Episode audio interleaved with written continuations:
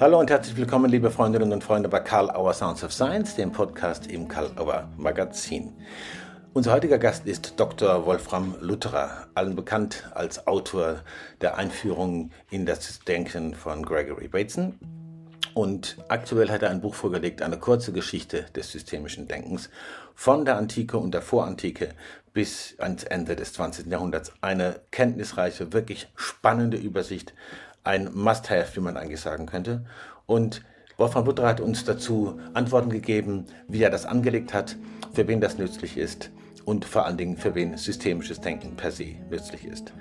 Viel Spaß im Gespräch mit Dr. Wolfram Lutherer zur kurzen Geschichte des systemischen Denkens bei Karl Auer Sounds of Science.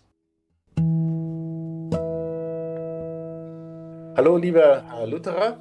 Zunächst mal herzlichen Dank, dass Sie sich die Zeit nehmen, hier mit Karl Auer Sounds of Science ein Gespräch zu führen und herzlich willkommen. Ja, herzlich willkommen, herzlichen Dank äh, für die freundliche Einladung, Herr Oder. Ich freue mich sehr auf das Gespräch ja. und bin gespannt auf das, was Sie mich jetzt äh, mit Fragen konfrontieren möchten. Mhm, genau. Und freue mich darauf. Wir machen es so, Sie müssen nicht auf jede Frage antworten und wenn Sie das Gefühl haben, oh, da hätte ich vielleicht eine ganz andere Spur, folgen Sie der ungeniert. Haben wir ja auch schon gesagt. Also der unmittelbare Anlass natürlich, eine kurze Geschichte des systemischen Denkens. So lautet der Titel Ihres neuen und mit großer Spannung gewarteten Buches. Aber wenn man jetzt sieht, mit welchem, welchen großen Bogen Sie darin aufspannen, geht die Geschichte des systemischen Denkens allerdings schon ziemlich lang. Und übrigens Chapeau, wie fokussiert und auf Wesentliches konzentriert dennoch alles bleibt. Das habe ich Ihnen im Vorgespräch schon gesagt. Das ist eine Leistung eigenen Typs. Sie beginnen in der Antike und nicht nur in der griechischen, sondern gehen auch äh, kurz auf Siddhartha Gautama an und auf Lao Tzu.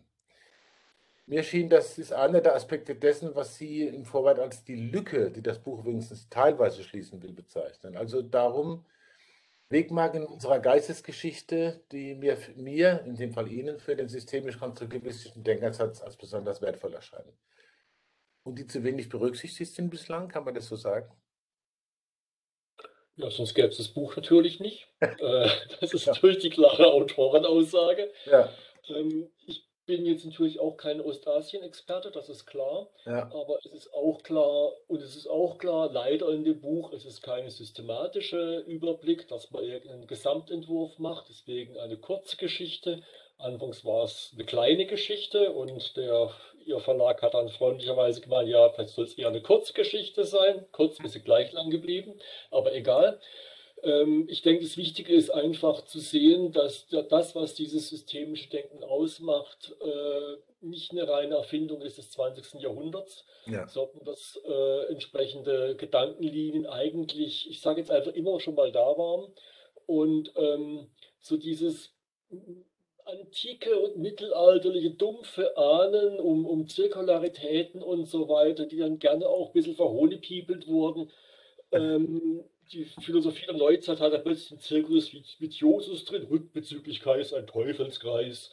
Mhm. Ähm, ja, Rückbezüglichkeit ist der Motor des Lebens. Mhm. Mhm. Ähm, und das ist das, was dann die Systemiker klar gemacht haben.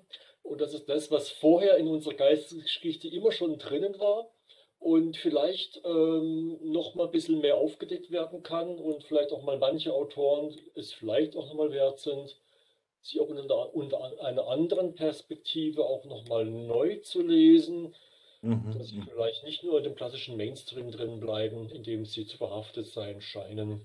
Mhm. Das ist, glaube ich, ein ganz wichtiger Aspekt, der mir beim Lesen auch so ging. Auch schon bei, bei von Glasersfeld, wenn der über Vico spricht und so, und auch in ihrem Buch, dass man plötzlich denkt, den habe ich vergessen oder das habe ich irgendwie ganz anders gesehen, da gucke ich nochmal ins Original. Mhm. Äh, also es öffnet sozusagen auch wieder nochmal Lese- und Forschungsspuren. Sie haben es aber jetzt selber schon angesprochen. Inwiefern war denn Kybernetik oder moderne Systemik, wie Sie sagen, äh, im 20. Jahrhundert doch irgendwie noch ein Neuanfang oder ein wirklicher Neuanfang? Was haben Sie ins Blickfeld gebracht, das bis dahin eher nicht so berücksichtigt war? Gibt es da was? Kann man das auspointieren? Ja, eben die, die Rückbezüglichkeit. Mhm. Und äh, das klingt jetzt alles irgendwie so wahnsinns äh, ähm, großartig oder irgendwie tiefgreifend, aber es ist schlichtweg so, dass ähm, da ein Wissenschaftsparadigma äh, äh, beginnt, äh, wo es nicht nur um Rückbezüglichkeit geht, auch um, um Netzwerke geht, äh, der meines Erachtens viel zu sehr in den Hintergrund geratene Kurt Lewin ist eigentlich einer der Gründerväter der Netzwerktheorie, die heute mit ganz anderen Autoren verknüpft werden. Mhm. Und ähm, ist natürlich einer der Kybernetiker, lustigerweise. Mhm. Und ähm, ich denke, dass es da endlich mal klar wird, dass äh, soziale, ökologische, auch mechanische äh, äh, Gegebenheiten oder Phänomene letztlich immer einen äh, rückbezüglichen äh, äh, Bereich haben und dass der natürlich gerne mal wieder äh, negiert wird. Und ähm, das Negieren dieser Rückbezüglichkeit ist genau das, was die Systemiker immer wieder sagen, ähm, führt dann ganz gerne mal zu unbeabsichtigten Folgen. Mhm. Auch mehr oder weniger wieder in Rückbezüglichkeit, die man nicht mehr bemerkt, kann man das so sagen? Ja, kann man so sagen, klar. Also wer nicht rückbezüglich denkt, hat, äh, hat so gewärtigen, dass er nicht mitkriegt, welche rückbezüglichen Folgen das hat. So verstehe ich das jetzt ein bisschen. Wenn Sie so wollen, ja. Will nichts in die, die, die große Problematik da ist natürlich immer, äh, äh, das, das, äh, das ist ja auch dann von, von Watzlawick im Aufgriff von Bateson ja auch irgendwie auch mal äh, angesprochen worden, ja, ähm, wir müssen uns davon loslösen, zum Beispiel Streit, wer hat angefangen, du warst, nein, ich war's oder wer auch immer. Äh, mhm. Es ist ja was Gemeinsames, aber das andere ist natürlich immer, man kann natürlich dann immer auch in diese Gefahr reinkommen, dann im Beliebigen rumzustochern, was könnte jetzt noch grundsätzlicher sein und dann kommt man am Ende zu irgendwelchen aus heutiger Sicht eher schwierigen äh, philosophischen äh, äh, Tiefenbewegungen, wie jetzt bei Martin Heidegger zum Beispiel, dass sich immer weiter irgendwelche Ontologien reinbohrt. Und ähm, mhm. ich komme aus dem Schwarzwaldrand und ich würde schon sagen, der Schwarzwälder versteht schon immer ein bisschen besser, was der Heidegger eigentlich denkt.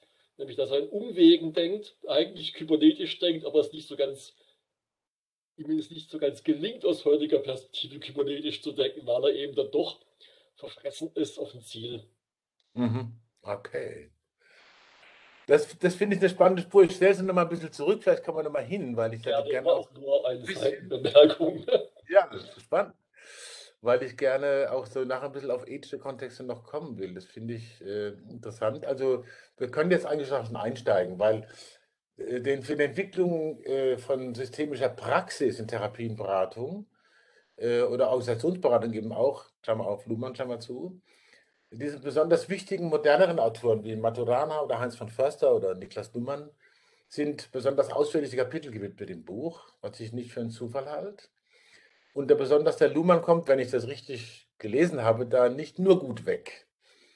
Das liegt wahrscheinlich auch an der Kontroverse, die die Übertragung Luhmanns des Begriffs der Autopoiese von Maturana gewonnen in der Beschreibung lebender Systeme, also im Kontext biologischer Forschung, auf die Funktionsweisen sozialer Systeme ausgelöst hat.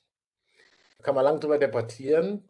Ich möchte den Fokus dann tatsächlich auf ethisches legen. Für Maturana und von Förster ein unumgänglicher Bereich. So habe ich es auch bei Ihnen, äh, glaube ich, gelesen wenn man deren Ansätze ernst nimmt, haben sie ja eben Folgen für ethische Fragestellungen. Das ist bei Maturana und Förster auch so gelaufen.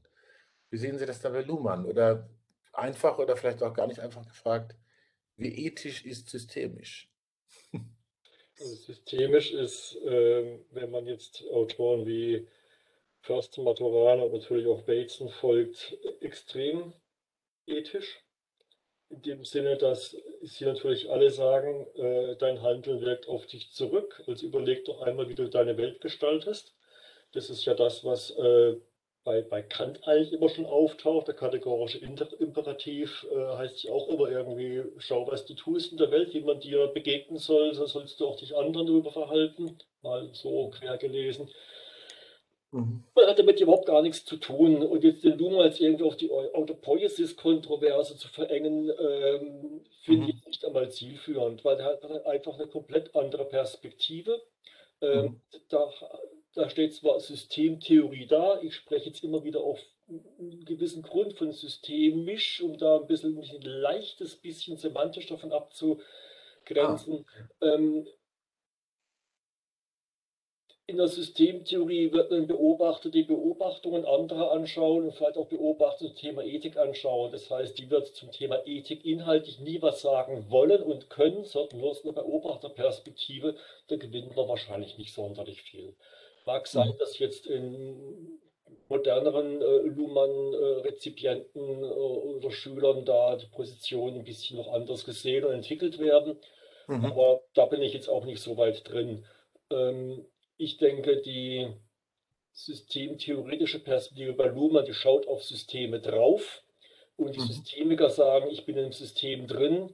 Ähm, ja. Bei einem Luhmann bin ich als Mensch Teil eines Systems, bin strukturell gekoppelt oder interpenetriere oder was, weiß ich auch immer, nur meine Kommunikation ist wirklich relevant.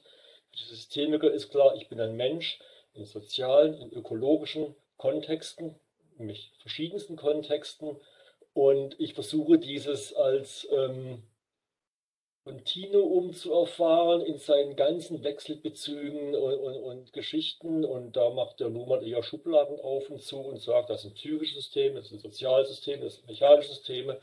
Äh, da wird ja auch dieser äh, äh Zettelkasten, den er ja generiert hat, ja auch entsprechend hochgelobt. Aber das ist, das ist eigentlich, auch wenn er sich gegen altes Denken wehrt, ist für mich eigentlich kybernetisches Denken im, im strengen Sinne. Mhm. Das fand ich jetzt ganz lustig, die metaphorische Brücke von den Schubladen, die er inhaltlich aufmacht und von seinem Zettelkasten in den Schubladen, der bekannt ist. Also ähm, würden Sie sagen, dass der, also so wie ich es verstehe, beim Heinz von Förster, wenn er sich als Teil der Welt versteht und von dort aus Ethik ist immer implizit sozusagen und so ein Schritt zu einer ethischen Verbindlichkeit kann bei, eine, bei einer Art von Beobachterposition, die der Luhmann einnimmt, der Beobachter aus dem Krähennest, hat er sich immer mal genannt, äh, kann eigentlich gar nicht kommen, weil sozusagen in der Kontingenz hängen bleibt. Vielleicht das ist es einfach eine ganz, gegenüber. Ist eine mhm. ganz komplette Perspektive auf, auf, auf, auf verschiedene Perspektive auf die Welt. Der, mhm. der Förster sagt ja hauptsächlich, ähm, es ist jetzt meine Entscheidung äh, und ich, ich mache ein Angebot, letztlich ein diskursives, äh, wie ich jetzt die Welt sehe und äh, mach du deine Angebote und deine Entscheidungen. Mhm. Aber schau doch ein bisschen mal, äh, äh das hat schon ein paar Zusammenhänge. Mhm. Und ähm, so eine Form von, von Ich-Perspektive äh, tauchte bei Luhmann gar nicht auf, weil es ist eine soziologische Systemtheorie. Also es mhm. ist eine, wenn man so will, eine Teilmenge der Systemtheorie, die was ganz Großes, Breites ist, mit vielen verschiedenen Dialekten. Ähm, auch mit System, soziologischen Systemtheoretikern wie der leider auch früh verstorbene Münchner Walter Bühl, die soziologische Systemtheorie ganz anders gedacht haben, äh, mit dem Titel auch Verantwortung in sozialen Systemen. Äh, das wäre bei Luhmann eine bloße Beobachtungskategorie, soweit ich Luhmann verstehe. Bühl meint das ernst und denkt mhm. systemtheoretisch infolge der klassischen Systemtheorie. Und ich denke, da sind einfach auch verschiedene Weisen, dasselbe anzuschauen.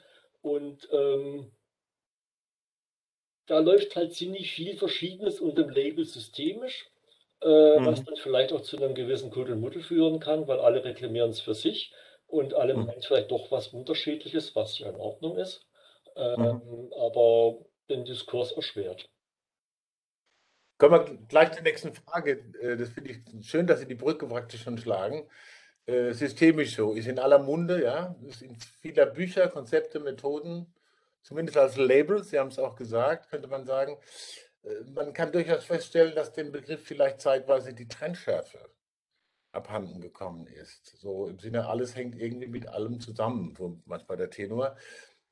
Wenn man es jetzt positiv sehen wollte, könnte man das ja auch ein Zeichen für die Attraktivität systemischen Denkens nennen. Nicht nur für die wirtschaftliche, die es für manche auch hat. Aber was denken Sie, wie kann man denn Trennschärfe bewahren oder neu ermöglichen und die Attraktivität dabei erhalten oder sogar fördern? Respektive, wie viel Trennschärfe braucht es, bevor es ein Mischmasch wird, wie Sie gesagt haben? Wie viel Trennschärfe wird es brauchen? Ähm, in dem, was ich versucht habe, in dem Buch zu entwickeln, ja. ähm, würde ich hauptsächlich darauf hindeuten, zu sagen, es braucht extrem viel Trennschärfe. Es braucht eine ganz, ganz klare Positionierung und, und Klärung auch der eigenen Position, auch der eigenen wissenschaftlichen Position. Ähm, der Autor kann nicht äh, als äh, hinter seinen Text zurücktreten und er kann nicht, er sollte nicht, es wäre schön oder es wäre eben systemisch, ein, äh, den, den, Gegenstand der, der wissenschaftlichen Untersuchung oder lebensweltlichen Untersuchung eben nicht nur aus der einen Perspektive anzuschauen, sondern mehrere Perspektiven zuzulassen und dadurch Mehrwerte zu generieren. Und das ist das, was ich eigentlich in diesem Buch versuche, auch am Ende so herauszudestillieren, ähm, dass systemisch im Sinne auch von Gregory Bateson äh, äh, eigentlich auch eine Multiperspektivität ist, aber nicht Beliebigkeit. Äh, und nicht irgendwie äh, bloße Befindlichkeit. Heute fühle ich mich irgendwie so, deswegen mag ich das gerade nicht. Das mag ein wichtiges Bauchgefühl sein. Ja, man soll es auch nicht außen vor lassen. Nein, aber ähm, es gibt eine gewisse Form der ja, einer intellektuellen Anstrengung dabei. Mhm. Mhm. Sie haben das jetzt angesprochen mit der Beliebigkeit. Da gab es ja mal einen großen Kongress auch in Heidelberg, Science Fiction über Fundamentalismus und Beliebigkeit in Beratung und Psychotherapie. Äh, es sind ja auch bestimmte Verbindungen systemisch, phänomenologisch, systemisch, konstruktivistisch. Ähm, was muss, ich frage nochmal sozusagen verbohrt nach, ja? was muss ein äh, etwas, was ich systemisch nennen kann und die Trennschärfe haben, gibt es irgendeine Grundunterscheidung oder irgendwas in der Art, äh, wo man sagen kann, das berechtigt zu dem Label? Ich weiß, dass das eine bisschen freche Frage ist. Aber ich finde in Ordnung. Also ich denke, das ist, ist, ist die Berecht, den Berechtigungsschein für systemisch würde ich jetzt austeilen, äh, wenn, wenn die, die, Person, die eine systemische Aussage macht, sich selbst mit einbezieht und nicht irgendeine objektive Wahrheit behauptet, sondern wenn sie überhaupt diesen Wahrheitsbegriff verwenden will, von einer relativen Wahrheit ausgeht mhm. maximal. Ähm, und Besuch, versucht wird, danach geforscht wird, äh, was in anderen äh, Kontexten relevant ist. Mhm. Ähm, beispielsweise äh, die, die, die drohende äh, äh, Umweltkatastrophe, die jetzt auf CO2-Gehalt in der Atmosphäre zu reduzieren und auf wie viel Braunkohlekraftwerke schalten wir ab, weil das CO2 dann wirklich zur Kenngröße erhoben wird, zu einzigselig machen. Das ist ein klassisch reduktionistisches Problem. Das ist nicht das einzige Problem, was wir haben. Und, mhm. äh, und dafür, und das ist ja auch den ganzen Wissenschaftlern klar, sich darum beschäftigen, dass man es eben nicht, äh, wie auch dann gerne eher so in eher Land, kurzen, kürzeren dialogischen Zusammenhängen äh, äh ähm, vorgenommen, dass man es einfach reduziert auf, auf das Problem, was man jetzt lösen muss. Ich glaube, das ist so ein bisschen auch so die Quintessenz, wenn mir jemand sagt, irgendwie, oh, wir müssen das Problem lösen, sage ich wahrscheinlich Bullshit. Äh, du willst mich eigentlich gerade verarschen, ganz höflich gesagt. deutliche Worte. Ja, deutliche Worte, damit es auch klar wird, was auch, eben, also ich denke, das ist eben wirklich, glaube ich, das, was Systemiker sagen. Wenn man das soll das Problem sein, aha, interessant. Ähm, mhm. das kann es nicht so ganz sein. Oder was ist das Problem, das du mit dem Problem hast? Dann würden wir schon anfangen, in den systemischen Diskurs einzutreten, äh, mhm. wo sie ja im Karl-Auer Verlag hinreichend viele sehr, sehr berufene Autoren vertreten haben. Vielen Dank. Ja, Sie sind einer davon. ähm, Reduktionismus haben Sie angesprochen. Ich denke, das ist auch ein äh, Faktor. Wann, wann fangen reduktionistische Schleifen an? Woran merkt man das, dass jemand oder dass jemand oder ein theoretischer Ansatz äh, sozusagen die Schwelle zum Reduktionistischen gerade dabei ist zu überschreiten. Gibt es da irgendwas, wo man das an sich selber merken könnte? Auch so eine spontane Frage. Lustige Frage, ja.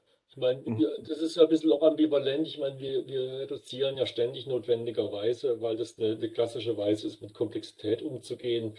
Mhm. Äh, kein, kein ich sage jetzt mal, normaler Mensch sagt irgendwie, oh, die Erde hat sich jetzt so gedreht, dass wir die Sonne wiedersehen. Sagt, na, die Sonne geht auf. Was eine komplette kausale Verkehr, Verquerung ist, weil wir uns ja um die Sonne drehen. Also wir in Form von Erde. okay, wir mit der Erde uns um die Sonne drehen, so rum. Ähm,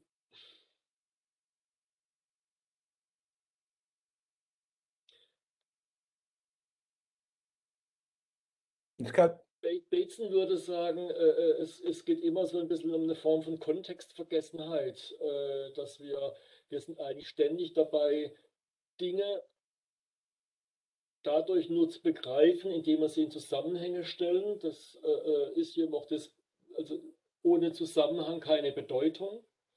Mhm. Und ähm, ich denke, dass das einfach auch Teil des Diskurses sein darf, einfach zu überlegen, äh, in welchen Zusammenhängen stellt sich mein Problem, was ich lösen will oder was ich beobachte, denn sonst noch da. Mhm. Ähm, siehe jetzt unser nettes Beispiel von eben, Umweltkatastrophe. Und das mhm. sehen wir im politischen Diskurs ja zum Glück sehr, sehr gut, dass gesagt wird, Moment mal, es ist aber auch ein wirtschaftliches Problem, es ist auch ein soziales Problem, es ist eine mhm. Verhandlungssache. Und äh, am Ende müssen halt alle Faktoren zusammenstimmen die ja auch mhm. vereinbar sind. Und ich glaube, die modernen Protagonisten sollten mittlerweile alle schlau genug sein, äh, nicht zu sagen, man muss es eine gegen das andere ausspielen, weil es hat was miteinander zu tun. Und das ist ja das, was die Systemiker klar gemacht haben. Das sind wir bei einem Punkt ganz, ganz konkret. Wir erleben ja in den vergangenen Jahren alle mal äh, noch deutlicher ziemlich viele Herausforderungen in vielen Kontexten. Man mussten nur Corona sagen oder Brände, Überschwemmungen, eben Pandemien, Auseinandersetzungen um Verfassungen, wie es aktuell zwischen der EU und Polen ist oder äh, um Rechtssysteme, um Kriege. Es gibt übrigens gerade ein spannendes Buch von Willem Rothaus, wir können, müssen es nur erfinden, in der gleichen Reihe aktuell wie Ihr Buch, wo das, wo das Ende des Zeitalters Individuums diagnostiziert und gefordert wird. Was denken Sie über das hinaus, was Sie gerade angedeutet haben, könnte äh, oder sollte sogar systemisches Denken beitragen, wenn es um die großen Herausforderungen geht oder günstige Entwicklung zu befördern? Wer sollte systemisches Denken noch mehr zu Rate ziehen? Also ich muss mich natürlich zum einen über den, so einen Titel amüsieren, wenn das Ende eines Zeitalters des Individuums behauptet wird, äh, finde ich eine lustige Idee äh, weil wir natürlich alle wissen, dass die Individuen in sozialen Zusammenhängen stehen. Ja. Ähm, und äh, für Systemik ist es eben klar, dass eben die Gesellschaft versus Individuum nicht wechselseitig ausgespielt werden soll, sondern dass man, versuchen soll, beides zu sehen.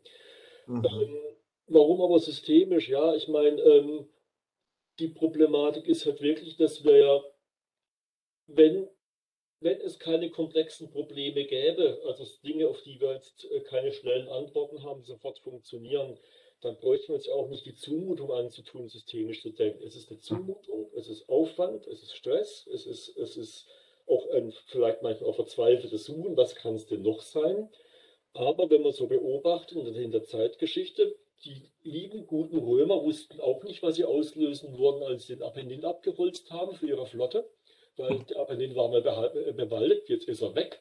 Äh, die Osterinseln sind ein ähnliches Beispiel. Die frühen ökologischen Katastrophen äh, sind eigentlich wie so Mahnmale für uns heute auch, mhm. Ähm, dass wir in manchen Fällen heute genauso blind an vorwärts stürmen und eigentlich genau wissen, ähm, wenn Sie vorhin von Ethik sprechen, ähm, ist es ethisch vermutlich nicht tragfähig, auf Atomkraft zu setzen, solange ein Endlagerungsproblem nicht gelöst ist. Und das mhm. zu reduzieren darauf, äh, kracht ein Reaktor in die Luft, ja oder nein, ist der technisch gut genug gelöst, ist dann viel zu eng, weil wenn ich sage, okay, ich, ich bürde jetzt den nächsten äh, ähm, Hunderten von Generationen ein, ein, ein, ein äh, Folgeproblem auf, dann ist es was Unethisches. Mhm. Genauso wie zu viel CO2 rauszulassen, was unethisches ist in diesem Kontext. Und ich denke, da würden die Systemiker immer sagen, äh, Leute, ihr könnt nicht behaupten, irgendwie ähm, es, äh, es gäbe reine Diskursfreiheiten. Das ist genauso wie die National Rifle Organization in den USA natürlich sagt, ja, der Revolver ist total wertfrei. Es ist irgendwie das, was man damit macht. Moment mal, das Ding ist irgendwie hergestellt worden, um zu schießen, äh, äh um auch erschießen zu können. Und äh, der Kauf des Teils äh, äh, kann nur in derselben Absicht gewesen sein, weil sonst macht mhm. das Ding ja keinen Sinn. Und mhm. Systemiker würden immer sagen, du, du kannst es nicht einfach loslösen und dann irgendwelche Unschuldsbehauptungen von dir geben. Und mhm. ähm, das ist, denke ich, schon auch eine sehr entschiedene äh, Stellungnahme zu den, diesen, wirklich diesen essentialistisch, reduktionistisch, ontologisierten Lebensweisen, wo man einfach sagen muss, nein, Leute, ähm, ihr lügt uns eigentlich an in der Weise, wie ihr versucht, die Welt klein zu reden und dadurch eure ähm, dadurch Machtpositionen zu besetzen. Wow, das wäre ein starkes Schlusswort eigentlich. Abgesehen davon, dass ich so ein Gespräch gar nicht beenden will, aber ich muss wieder auf die Zeit gucken, das ist meine blöde Rolle. Äh, aber ich frage Sie trotzdem die Klassikerfrage noch, die Karl Auer Sounds of Science Schlussfrage, wenn ich darf. Äh, die halt lautet, ob es irgendeine Frage oder ein Thema gab, wo Sie dachten, oh, das kommt bestimmt dran. Oder das wird bestimmt gefragt und das kam es gar nicht. Oder ob in dem Verlaufe des äh, Gesprächs noch eine Idee kam, die Sie jetzt mal zur Seite gelegt haben und jetzt haben Sie sie nicht mehr geholt. Wenn Sie Lust haben, sich selbst noch eine Frage zu stellen oder noch kurz was anzuthematisieren oder vielleicht auch noch ein Statement zu geben. Ich sage noch kurz was zu dem Buch. Weil ja, das hört jetzt einfach auch ähm, auf äh, Ende des 20. Jahrhunderts mit der Jahrtausendwende. Und ähm, ich habe früher mal gedacht, es wird alles eine ganz schnelle kleine Geschichte. Jetzt sind es über 200 Seiten geworden, ähm, was natürlich extrem schade ist. Die letzten 20 Jahre fehlen da. Damit fehlt sehr viel an dem, was modernerer Diskurs da ist. Und ähm, ich hoffe, das Buch ist vielleicht auch für andere eine Einladung, so einen Faden fortzuspinnen. Okay. Mhm. Weil der Diskurs in eine sehr, sehr große Breite weitergeht. Mhm. Und äh, ich glaube, dass es spannend ist, diesen zu verfolgen, weil ich denke auch gerade die letzten 10, 20 Jahre äh, sind schon auch dafür stehend, dass systemisches Denken und Handeln in immer mehr Kontexten ankommt und sich verankert und zur Selbstverständlichkeit wird. Dahingehend bin ich da positiv gestimmt, auch wenn ich öffentlich Diskurse an, ansehe, merke ich, es gibt, finde ich, wieder eher mehr reflektiertere Aussagen als auch schon. Und das finde ich grundsätzlich was Schönes, ist aber auch höchste Zeit. Hm. Das ist noch ein viel stärkeres Schlusswort. Bei mir wird das Buch in Griffnähe stehen bleiben, auch gerade wenn die neueren Diskurszusammenhänge dazu einladen, doch mal die Verbindungen zu Herkünften und anderen Kontexten zu sehen. Ich danke Ihnen ganz herzlich für die Zeit. Ich danke Ihnen für das Buch, persönlich im Namen des Verlages. Und äh, wenn ich das einfach nur so mit dem Zaunfall sagen darf, ich freue mich aufs nächste. ich danke Ihnen sehr herzlich fürs Gespräch. Ich verspreche jetzt aber erstmal kein neues Buch. Ja, ja, klar. klar. Ich erstmal auf den jetzigen aus. Aber ja. herzlichen Dank. Gerne. Eine kurze Geschichte des systemischen Denkens mit Dr. Wolfram Lutherer sehr spannende Lektüre und hat auch schon sehr, sehr viele Käuferinnen und Käufer gefunden und ich denke, das wird auch so weitergehen. Danke an dieser Stelle an Wolfram Lutherer für dieses spannende und interessante Gespräch, für die guten Aussichten auf die systemische Welt, wenn man so sagen könnte. Danke, liebe Hörerinnen und Hörer, fürs Zuhören und vergesst nicht, positive Bewertungen zu hinterlassen, wo immer ihr Karl Auer Sounds of Science hört und verfolgt. Schaut euch um im Magazin, natürlich in der Geschichte von Sounds of Science, im Programm von Karl Auer, in den Blogs.